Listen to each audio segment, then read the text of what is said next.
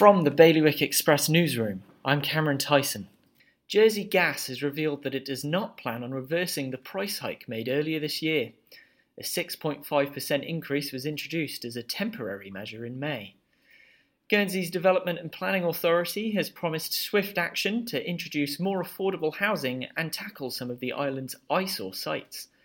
Elements of the planning law could be used to clear out abandoned and dangerous buildings. The States of Jersey has been criticised for not taking into account the results of a survey about the government plan. 2,000 islanders were asked what they wanted from the critical document, but the exercise has been branded insincere and a waste of time. Guernsey's bailiwick bubble might be looking forward to a Christmas free of restrictions, but for those with family in the UK, it's not so simple.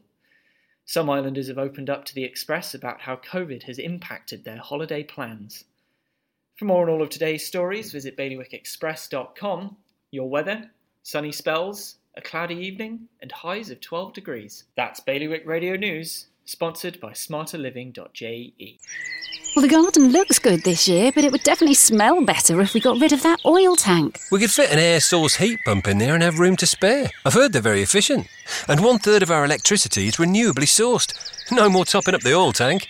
Cut our bills and help the environment too. Let's book a home heating survey before it gets too cold to enjoy outdoors.